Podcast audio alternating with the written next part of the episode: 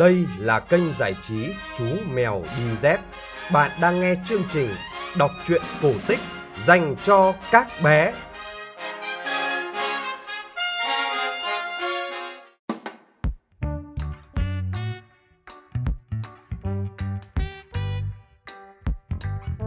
Anion hasio Chingu Xin chào các bạn nhỏ, chúng ta lại gặp nhau trong chương trình kể chuyện cổ tích phát trên kênh giải trí Chú Mèo Đi Dép.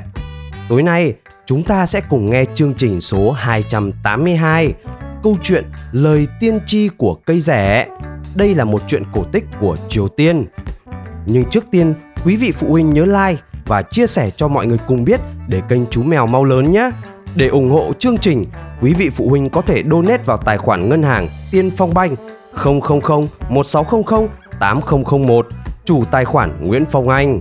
Để biết thêm chi tiết về chương trình, các bạn có thể truy cập website chú mèo dz.com hoặc tham gia cùng cộng đồng yêu thích truyện cổ tích tại fanpage chú mèo đi dép.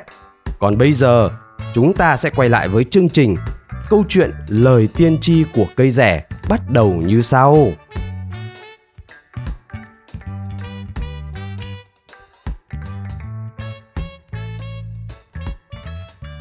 Ngày xưa, đã lâu lắm rồi, có hai mẹ con nhà kia sống trong một túp lều tranh đơn sơ.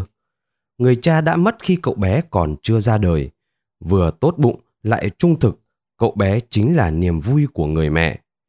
Hàng ngày, cậu đến trường làng bên và hăng say học tập. Con đường mòn đi qua sát mộ cha cậu và ngày nào cũng vậy, cậu đều dừng chân một lát ở đó. Cậu bé yêu quý cây rẻ sum xuê mọc gần ngôi mộ và cậu thường xuyên vừa ôm cái thân xù xì của nó vừa thì thầm. Rẻ nhỏ của ta, trông coi mộ cha ta cẩn thận nhé. Cứ thế cùng với thời gian, giữa cậu bé và cây rẻ đã nảy sinh một sợi dây liên hệ mật thiết đến nỗi cậu bé đã bắt đầu hiểu được những tiếng lá rì rào của cây rẻ. Lúc này đã trở thành người bạn tâm tình của cậu. Lạ kỳ hơn nữa là cây rẻ bắt đầu thường xuyên khuyên dạy cậu đồng thời cũng báo cho cậu biết trước những may rủi đang chờ đợi cậu trong tương lai. Đồng thời cũng báo cho cậu biết trước những may rủi đang chờ đợi cậu trong tương lai. Mọi người không muốn tin, nhưng đó lại là sự thật. Khi cây rẻ dự báo trời mưa, thì quả nhiên sau đó mưa như chút. Khi nó báo có rông bão hay hạn hán, thì mọi người có thể chờ đợi mọi chuyện sẽ xảy ra, đúng y như vậy. Do sự gắn bó hết sức đặc biệt giữa cậu bé và cây rẻ mà chẳng bao lâu sau, dân làng ai cũng gọi cậu là Pasoni, nghĩa là rẻ nhỏ. Một ngày kia, rẻ nhỏ van xin các bạn hãy tôn trọng bức tượng Phật bằng đá ở cổng làng, vì nếu không, mắt tượng sẽ chảy lệ máu và một trận lụt sẽ tàn phá ngôi làng. Nhưng mấy cậu bạn và cả cha mẹ chúng đều chỉ mỉm cười hoài nghi. Đúng là ông bà cụ kỵ đã dạy chúng ta rằng Phật là đấng quyền năng tối thượng cần phải tôn trọng và cúng lễ. Nhưng còn chuyện tượng đá có thể tuôn lệ máu thì lần này cây rẻ đã hơi phóng đại quá rồi đấy. Nhưng mọi chuyện không dừng lại ở đó. Một đêm nọ, vì muốn chứng minh những lời cảnh báo kia chỉ là chuyện tầm phào, một cậu trai trai vốn hay đùa dại đã lén lấy máu chó bôi lên bức tượng. Khi thấy bức tượng đấng toàn năng bị làm uế tạp như vậy, dê nhỏ hoảng hồn kêu lên hành động này rồi sẽ bị trừng phạt thôi. Nếu mọi người muốn bảo toàn tính mạng thì ngay lập tức hãy chạy trốn lên núi vì làng sắp ngập chìm trong lũ lụt rồi. Nhìn trời trong xanh thế kia thì làm sao dân làng có thể coi lời cảnh báo của rẻ nhỏ là nghiêm túc được kia chứ? Tuy nhiên, liền đó một trận gió bỗng nổi lên kéo theo những đám mây đen kịt và mưa bắt đầu rơi. Không ai nhớ đã từng chứng kiến gió gào bão giật đến như vậy. Chẳng bao lâu, nước sông tràn bờ, những dòng lũ dữ dội nhấn chìm hết ruộng nương, cuốn phăng nhà cửa, cầu đường. Rẻ nhỏ chạy lên đồi phía mộ cha, nhưng nước dâng không ngừng, tạo thành một biển nước mênh mông xung quanh cậu bé. Cây rẻ thì thầm, hãy trèo lên cành của tôi đi. Rẻ nhỏ trèo lên tận chỗ vòm cây sum xuê, nhưng lũ xoáy cứ sói vào gốc, khiến cây rẻ cuối cùng cũng bật tung rễ và bị dòng nước dữ cuốn đi. Ngồi trên thân cây, nên bây giờ cậu bé đã an toàn. Liền đó, cậu bỗng nghe thấy những tiếng kêu tuyệt vọng, rồi sau đó là những lời khẩn khoản. xin cậu làm ơn cứu chúng tôi. Rẻ nhỏ thấy những chú lợn rừng đang cố gắng chống chọi với dòng nước nhưng vô hiệu. Cậu hỏi cây, rẻ cho phép ta cứu những con vật khốn khổ kia chứ? Cây rẻ đồng ý, tất nhiên rồi, cậu cứu chúng đi. Rẻ nhỏ vớt những chú lợn và đặt lên cành cây, nhưng ít phút sau, cậu lại nghe những tiếng phì phì tuyệt vọng. Cứu chúng tôi với, xin cậu đây. Cách đó không xa, sóng nước đang cuốn theo một đàn rắn và lần này cũng vậy, cây rẻ đồng ý cứu lũ rắn con. Rồi cậu lại nghe thấy tiếng vo ve trong dòng nước. Xin hãy rủ lòng thương cứu chúng tôi. Lần này là một đàn muỗi đang gắng sức thoát khỏi đám bụi nước bắn lên từ dòng lũ xoáy. Đàn muỗi cuối cùng đã có chỗ trú ẩn trên cành cây, tương tự sau đó là một đàn kiến. Cuối cùng, một tiếng kêu tuyệt vọng vang lên từ dòng nước. Cứu tôi với! Cứu với! Trên những ngọn sóng nhấp nhô, rẻ nhỏ thấy thấp thoáng trỏm tóc đen của một cậu trai không quen biết. Nhưng lạ là lần này, cây rẻ nhăn nhó không chịu đến cứu cậu trai đang trong cơn nguy khốn. Rẻ nhỏ ngạc nhiên thốt lên. Ta thật không hiểu cây. Cây đã đồng ý cho ta cứu đám lợn rừng, rắn con, muỗi và cả kiến nữa. Thế mà bây giờ ta phải bỏ mặc cậu bạn kia chết đuối sao? Cây rẻ trả lời. Cứu mấy con vật đó có thể có ích cho cậu sau này. Nhưng con người ư, biết đâu một ngày nào đó cậu ta lại chẳng trở thành kẻ thù của cậu. Rắn ở trong lỗ còn biết dài hay ngắn, người ta đã chẳng nói thế sao? Đôi lúc người với người trở thành thù nghịch một cách quá dễ dàng.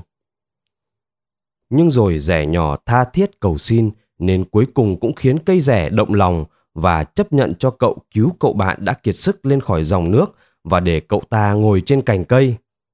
Cậu trai vừa thoát chết nói với rẻ nhỏ, xin cảm ơn ân nhân, tôi sẽ biết ơn cậu suốt đời. Rồi cứ thế, họ lênh đênh hết ngày này qua đêm khác cho tới khi cập bến một hòn đảo xa lạ. Cây rẻ mời tất cả xuống đó rồi tiếp tục cuộc hành trình. Cảm ơn cây đã giúp đỡ, người và vật đồng thanh nói lúc chia tay. Tất thảy đều sung sướng khi lại bước đi trên đất liền. Đàn muỗi bay một vòng cuối cùng trên mấy cành rẻ rồi mất hút trong không trung. Những con vật khác thì tản ra các phía. Chỉ còn lại hai cậu trai hơi bối rối.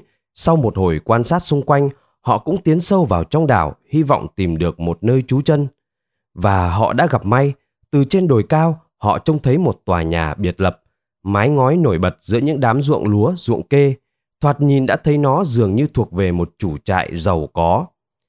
Khi hai cậu trai thuật lại cuộc phiêu lưu vừa trải qua, ông chủ trại động lòng chắc ẩn và nhận họ vào làm nô bộc trong nhà. Mong muốn bày tỏ lòng biết ơn, cả hai đều làm việc rất nhiệt tình.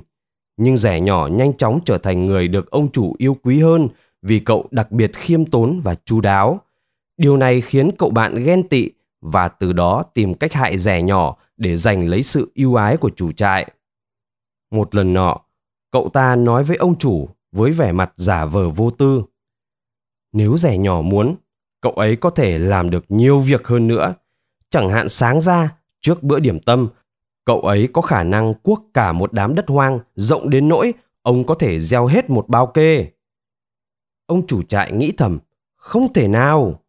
Nhưng rồi cuối cùng ông cũng gọi rẻ nhỏ đến và ra lệnh. Sáng mai, cậu lấy một cái cuốc và dọn sạch đám đất hoang kia cho ta. Nhưng lưu ý, ta muốn cậu cuốc tơi một khoảng kha khá, đủ để ta gieo cả một bao lúa mì. Mặt trời vừa ló dạng, rẻ nhỏ khốn khổ đã vác cuốc lên vai ra đám đất hoang đầy sỏi đá. Ngồi trên đất cứng, cậu bắt đầu than vãn. Một nhiệm vụ như vậy thật quá sức người. Bỗng nhiên có tiếng gì đó kêu răng rắc trong bụi rậm. Thì ra đó là một đám lợn rừng. Chúng kêu e ngét chào rè nhỏ rồi ngay lập tức dùng mõm ủi xới đất. Chẳng bao lâu, cả đám đất hoang đã trở nên tơi xốp, còn đàn lợn thì bỏ đi. Thật không thể tin nổi, ông chủ trại thốt lên khi tận mắt chứng kiến phần việc phi thường mà rẻ nhỏ đã thực hiện. Từ đó, ông càng yêu quý cậu hơn, nhưng đồng thời mối hiềm khích của cậu bạn cũng không ngừng tăng lên. Một lần khác, cậu bạn lại bóng gió. Rẻ nhỏ có thể làm được nhiều hơn nữa nếu cậu ấy muốn. cậu ấy có thể cày sâu đám ruộng mới khai hoang và gieo xong một bao tải hạt trước cả khi bà chủ chuẩn bị xong bữa trưa đấy. Lần này cũng vậy, ông chủ trại rất hoài nghi, nhưng tại sao không thử cơ chứ? Ngày hôm sau, ông ra lệnh cho rẻ nhỏ trước khi mặt trời đứng bóng phải cày xong đám ruộng và gieo hết một bao hạt kê. Một lần nữa, rẻ nhỏ đáng thương lại ngồi bên lề đám đất đã được khai hoang, lòng cảm thấy tuyệt vọng. Phì, phì, có tiếng rít phát ra từ đám cỏ sát chỗ cậu ngồi, thì ra là lũ rắn. Chúng bắt đầu dùng thân mình dài ngoằng cày đám đất tơi xốp. Chẳng mấy chốc, những luống cày thẳng tắp, đẹp mắt chạy dọc khắp đám ruộng. Chỉ còn mỗi việc gieo hạt, nhưng giờ thì việc đó có khác gì trò chơi trẻ con. Ông chủ trại vui mừng vì có một gia nhân được việc đến vậy. Nhưng còn cậu bạn thì không kìm nổi nỗi tức giận trong lòng. Lần này, ý tưởng của cậu ta chắc sẽ khiến rẻ nhỏ mất uy tín vĩnh viễn trước mặt ông chủ. Cậu ta quả quyết với ông chủ rằng nếu rẻ nhỏ muốn, cậu ấy có thể gom hết số hạt đã gieo trở lại túi. Dù điều này thậm vô lý, nhưng ông chủ thầm nghĩ thử thách sức mạnh kỳ diệu của rẻ nhỏ cũng không sao. Thế là ông ra lệnh cho rẻ nhỏ nhặt hết chỗ hạt đã gieo và mang lại cho ông. Rẻ nhỏ chẳng còn hiểu ra làm sao nữa. Cậu ngồi buồn bã bên bờ ruộng. Bỗng có một đám li ti gì đó đã chuyển động khiến cậu chú ý. Rẻ nhỏ lại gần xem thì thấy có đến cả vạn chú kiến đang hối hả làm việc. Chúng thu gom từng hạt kê bỏ lại vào bao. Và thế là nhờ có sự giúp đỡ của chúng, rẻ nhỏ lại một lần nữa hoàn thành nhiệm vụ khó khăn. Cậu bạn tức giận vô cùng, nhưng không còn biết làm thế nào để hạ thấp rẻ nhỏ trước mặt ông chủ nữa. Năm tháng qua đi, cho đến một ngày kia, ông chủ trại cho gọi hai cậu trai đến và nói, đã đến lúc phải tìm cho đứa con gái duy nhất của ta, một người chồng tốt. Phần cô hầu gái trong nhà thì cũng đã đến tuổi cưới gả. Nhiều năm qua, hai cậu đã trung thành phục vụ ta và ta cũng yêu quý cả hai cậu. Quả thật rất khó cho ta để chọn ai sẽ lấy con gái ta và ai sẽ làm chồng cô hầu gái. Hai cậu hãy tự lựa chọn vậy vào buổi đêm, ta sẽ cho hai cậu biết là đêm nào. Bọn gia nhân sẽ khiêng đến hai chiếc kiệu. Bên trong mỗi chiếc là một cô gái. Cả hai sẽ được trang điểm và mặc quần áo giống hệt nhau. Người nào chọn được con gái ta sẽ trở thành con rể ta. Người nào chọn cô hầu gái thì sẽ cưới cô ấy và tiếp tục công việc trong nhà.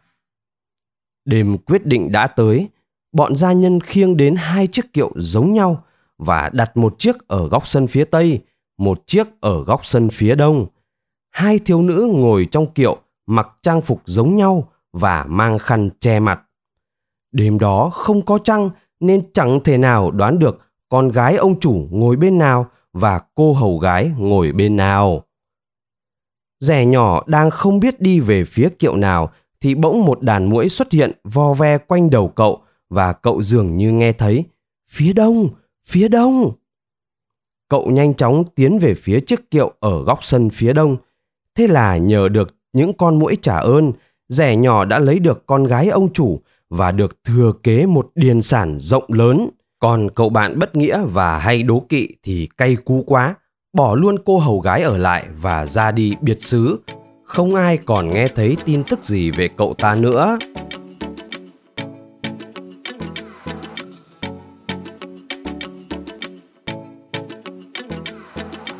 Các bạn vừa nghe xong câu chuyện cổ tích Triều Tiên có tựa đề Lời tiên tri của cây rẻ. Chuyện được phát trên kênh giải trí Chú Mèo Đi Dép. Kênh giải trí Chú Mèo Đi Dép đã có mặt trên Spotify, Apple Podcast và Google Podcast. Quý vị phụ huynh nhớ like và chia sẻ cho mọi người cùng biết để kênh Chú Mèo mau lớn nhé. Chúng ta sẽ gặp lại nhau trong chương trình kể chuyện vào lần sau. Còn bây giờ, xin chào và chúc bé ngủ ngon.